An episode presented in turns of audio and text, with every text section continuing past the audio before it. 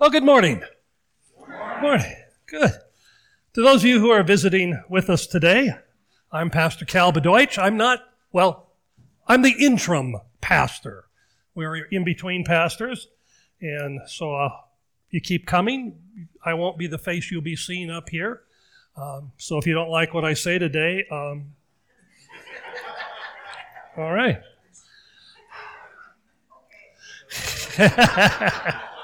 if you don't like the shirt I'm wearing, tough. yeah, I believe Christians should have fun.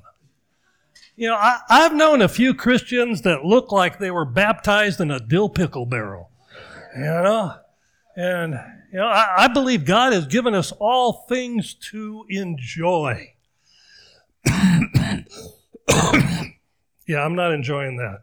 Uh, this morning, we're going to begin a new series on understanding the church.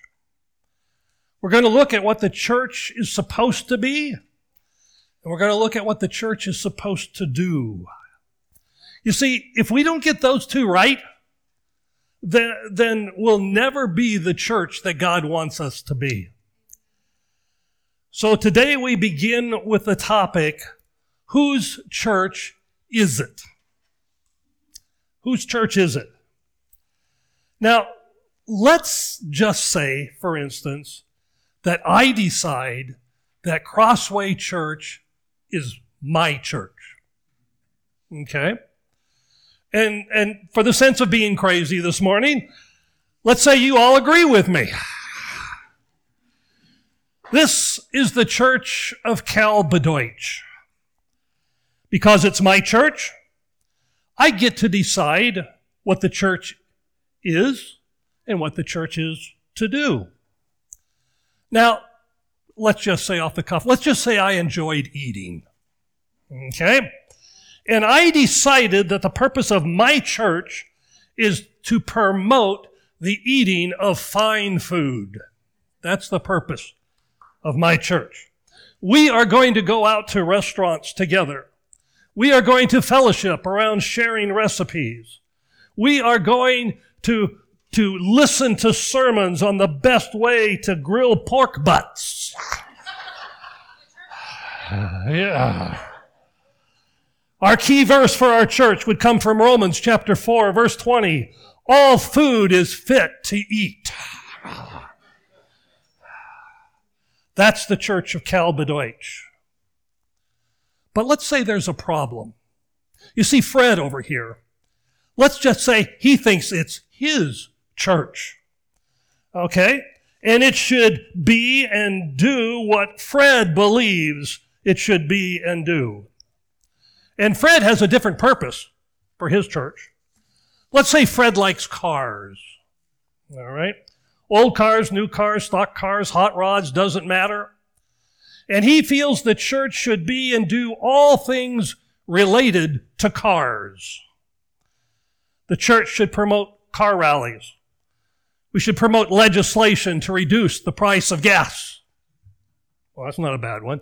Uh, when we gather to worship, we should sing songs by the Beach Boys, like She's Real Fine, My 409. Yeah.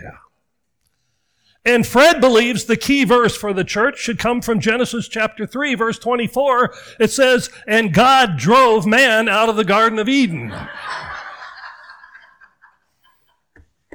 That's Fred's church. But wait, we have another problem. Carly. Okay, Carly, let's say she likes to play tennis. And Carly thinks the church should give free tennis lessons to the children of Port Orchard. Not only that, but the church exists to lobby for more tennis courts. When we gather together, we should correct one another's backhand swing. In church, we should study the biographies of great tennis players like John McEnroe, Andre Agassi, Stefanie Graf, and Chris Evert. For Carly, the key verse of the Bible for our church is found in Genesis 41, 46, says, And Jacob was 30 years old when he served in Pharaoh's court. But we have another problem. Diane, she's not here today, so I get to pick on her. Diane believes that this is her church and should be and do what she wants. And what does Diane want? Well, Diane loves babies. She loves holding them. She loves snuggling with them. She loves feeding them. She loves burping them. She loves everything baby. And she wants to change the, the, the worship center into a nursery. And she wants to hang mobiles from the ceiling so we can all stare at them during the sermon. And every sermon should be about Jesus holding the little children. For Diane, the key verse in the Bible for our church is 1 Corinthians 15 51. We shall not all sleep, but we shall all be changed. hmm. Now, I have drawn a ludicrous picture for you this morning, right? But you know what? I pastored for over 40 years. And I can tell you, I met a lot of Christians who felt the church was theirs. Some were pastors. Some were deacons. Some just attended a few times a year, but it was their church. To find out what the church is to do, we first have to find out what is the purpose of the church. And to find out the purpose, first thing we must do is decide on whose church is it. Let's see if the Bible gives us any hints, shall we? On whose church is it? Let's go to 1 Corinthians 1 2. Unto the church of God, which is at Corinth, to them that are sanctified by Christ Jesus, called to be saints, with all that in every place call upon the name of Jesus Christ our Lord, both theirs and ours. Oh, well, there's a little bit of a hint in there. Okay, uh, 1 Corinthians 10 32. Don't give offense to Jews or Gentiles or the church of God. 1 Corinthians 11 16. But if anyone wants to argue about this, I simply say that we have no other custom than this, and neither do God's other churches. 1 Corinthians 11 22. What? Don't you have your own homes for eating and drinking, or do you really want to disgrace God's church and shame the poor? What am I supposed to say? Do you want me to praise you? Well, I certainly will not praise you for this. 1 Corinthians 15 9. For I am the least of all the apostles. In fact, I'm not even worthy to be called an apostle after, way I, after the way I persecuted God's church. 2 Corinthians 1 1. This letter is from Paul, chosen by the will of God to be an apostle of Christ Jesus, and from our brother Timothy. I'm writing to God's church in Corinth and to all his holy people throughout Greece. Remember from the last couple sermons, we talked about the spiritual condition of the church at Corinth? Remember that they're the ones with fistfights in the foyers? They're the ones taking each other to court. They're the ones who are getting drunk at communion.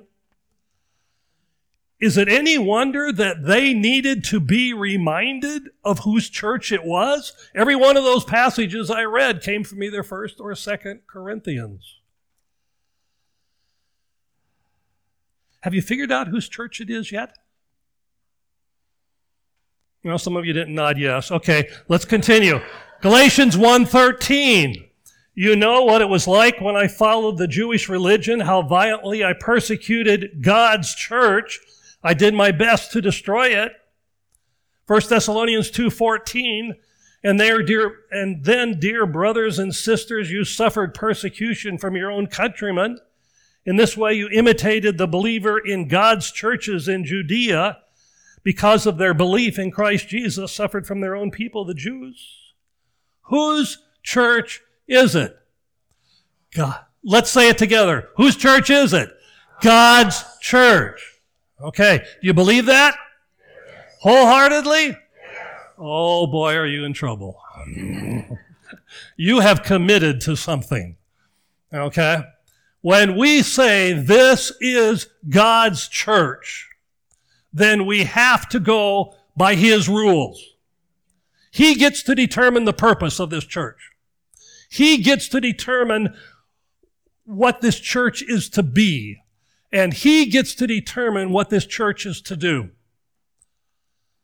We cannot say, oh, well, I want to do this, or I want to do that, or I like this, or I like that. Now, when it comes to methodology, that changes according to culture. But the foundation of what the church is and what it is supposed to be doing comes from God's Word, and we have no choice in the matter. We must submit to the authority of God. So we've settled it once and forever. This is not my church. This is not your church. This is God's church. Now, having come to that conclusion, we might wonder well, what is the purpose of the church then? What is God's purpose? Well, to understand that, we, we need to ask ourselves some questions. We need to ask our questions like this why does the church exist? Okay. Why does the church exist? What, what is it that, that we're supposed to be as a church? Remember, being always comes before doing. God wants us to be the kind of church He wants us to be before we can go out and do. So then what, what, what, what are we supposed to do? How are we supposed to do it?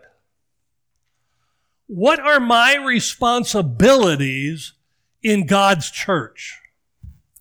Every one of us has a responsibility. Every one. There's no, no shirking. There's no saying, oh, well, I'm, you know, I'm, I, I just go there. I don't have any responsibility. No, if we say that God's purpose is the purpose for the church, then every one of us has responsibility. What should the church be giving me? Now that sounds a little selfish, doesn't it? But you know what? God established His church in order for believers to benefit.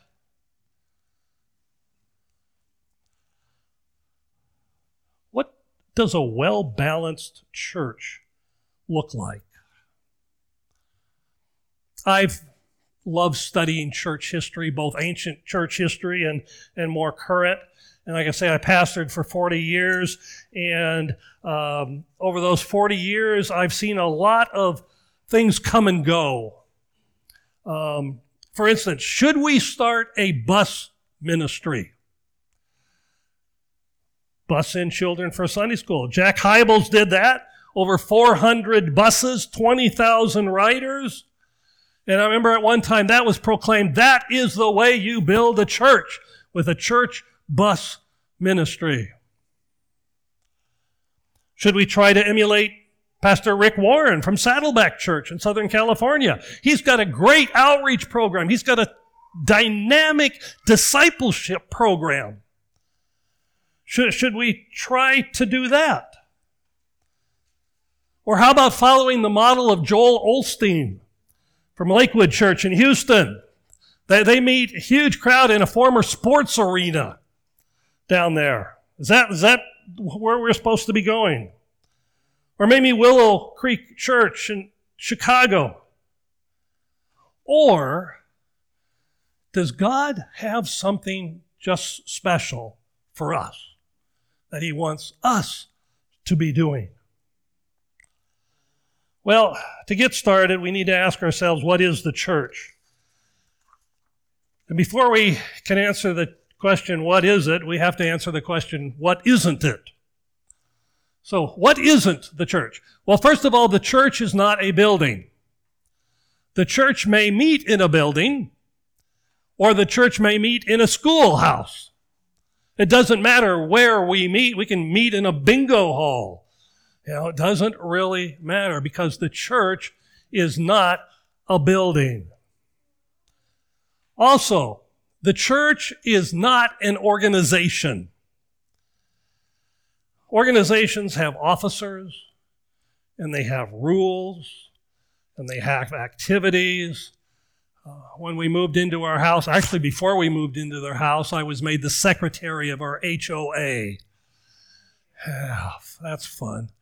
Uh, you know, and we and there's rules, and and we spend some of our meeting talking about how do we enforce the rules. One of the big ones right now is people are not stopping at stop signs in the HOA or in the in the the village. So you know, can we ticket them? And, you know, it's got rules and it's got officers. It's an organization. The church is not just an organization. It has organization, but it is not just an organization. And thirdly, it is not a corporation. It's not just a charity. You give tax deductible gifts to it because it's a C3 C3PO whatever organization. You know, never did get them letters and numbers right. It's not any of those things. But yet, when people think of church, that's what they think of. They think of a building, they think of an organization, and they think of a corporation. And people will say today, you know, I'm a spiritual person, but I don't like organizations. I don't like the the ritual, or I don't like the, uh, the church. I don't go to church. And the reason they say that is they think either that the church is either an organization, or they think it's a corporation, or they think it's a building, and they don't understand what church really is. Well, a lot of church folks don't know what church is either. So, we need to talk about the church. First of all, the word in the Bible that we, Greek in the Greek, that we use for the word church is the word ecclesia. Okay? Are you impressed with my Greek knowledge? Uh, ecclesia. And ecclesia simply means an assembly. And ecclesia comes from two Greek words, actually, that are kind of just smashed together. And the two Greek words are call and out. So it means a group of people who are called out for some reason to do something. Okay? It can be any group called out to do anything. For instance, over in Acts chapter 7, verses 38 and 39, it says, This is that Moses which said unto the children of Israel, A prophet shall the Lord your God raise up unto you of your brethren like unto me, ye shall hear him. This is he that was in the church in the wilderness with the angel which spake to him on Mount Sinai, and with our fathers who received a lively oracle to give to us. Now it's talking about Moses here. It's talking about the children of Israel.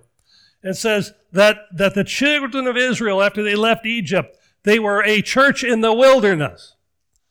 Now, don't confuse that with the church today. What the word simply means is they were a called out group.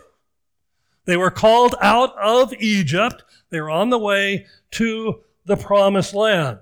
So, there's an idea of, of called out. In Acts chapter 19, verse 32, it says, The assembly was in confusion. Some were shouting one thing, some another. Most of the people did not even know why they were there. What we have here is a riot in Ephesus. Okay? A mob. But the same Greek word, ecclesia, is used. Here it's translated assembly. Now we wouldn't say, oh, the church was a was this mob. No, in fact, they were they were against uh, Paul. So the thing we learn about the word ecclesia is, is what we call in the Greek a non-technical word.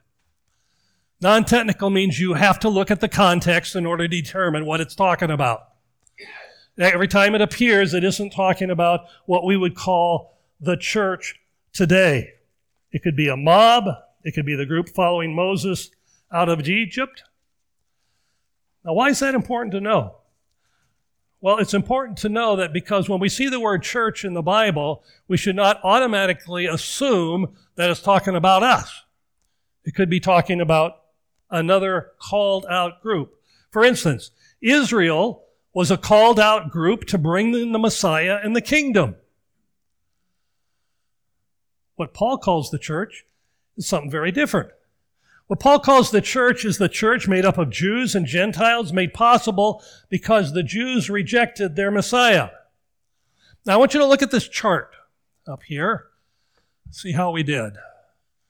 All right. I did a, a little research. The number of times the word ecclesia appears in the New Testament. Now, remember, the New Testament is written in Greek, so it's the only time it's not going to be in the Old Testament. It's just going to be in the New Testament because the Old Testament was written in, in Hebrew and Aramaic. So, I, I, I looked at that and I looked at that and I thought, you know, there's some interesting things there. Number one, ecclesia is only used twice in the Gospels, and both of those are found in Matthew. It's used 22 times in the book of Acts, five in Romans, and then you go down and you look and say, oh, all the rest of those, except for the book of Revelation, uh, are, are all epistles. In the book of Revelation, of course, it's the first three chapters where it talks about the different churches there. So as we study the church, we're going to be spending a lot of time in the epistles here because that's where the bulk of the information is found. There's no church in the Old Testament. There's no church in the four Gospels. In fact, the two times that it appears in the book of Matthew, it's Jesus talking in the future, saying, I will build my church. So we don't see the, the church in the Gospels in the Old Testament. Most of the time it appears in the book of Acts, it's after chapter 8. And then it's used quite a bit in Paul's conversations. Now, why am I saying that to you? We have something very special today. We have something that the Old Testament saints never had. We have some blessings because we are the church that nobody else at any other time could, could claim those promises because they didn't have the church. And I say that because when we give thanks for our blessings, we should thank God for the church because it is a special blessing given to us today. Anybody ever asked you the question, if you could live in any other time period other than now, when would you want to live? It's an interesting question because if you if you know history, um, you know that you know we've got it good. We have it really good today. We look around and we go, "Oh my, things are falling apart," but we really have it good today. You know, I would not have wanted to live even a hundred years ago. I'd be dead by now. Uh, really, I'm serious. I'd be dead. Kidney stones, they would have done me in. You know. We live in the most blessed time in history, and the church is one of the primary reasons why. We should not take the church for granted. I know we come to worship together on Sunday. And yes, it's okay to go on vacation, and yes, it's okay to travel and all of that. But we, we tend to kind of take things for granted that happen all the time. The church is something that is so special. And next week, we're going to look at what the church is to be. And we're going to get it straight from the mouth of the one who created it, the one whose church it is. We're going to get it from God Himself. We're not going to get it from a book telling us how we're supposed to do church. We're going to get it from the book that God gave us to tell us what the church is to be. Let's pray.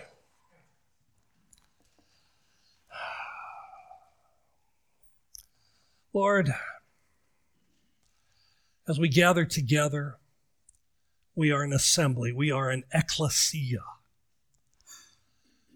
And Father,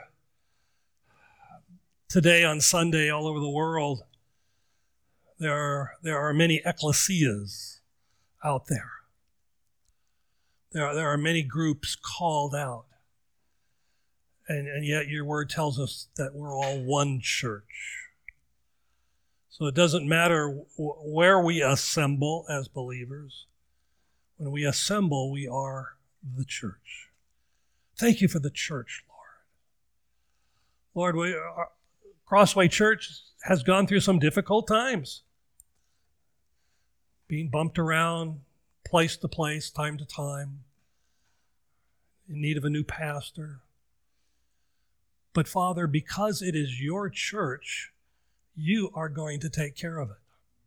You are going to provide for it. And Father, if we ever get to the point where we think this is our church, well, Father, we're in trouble. But thank you. Thank you for your word.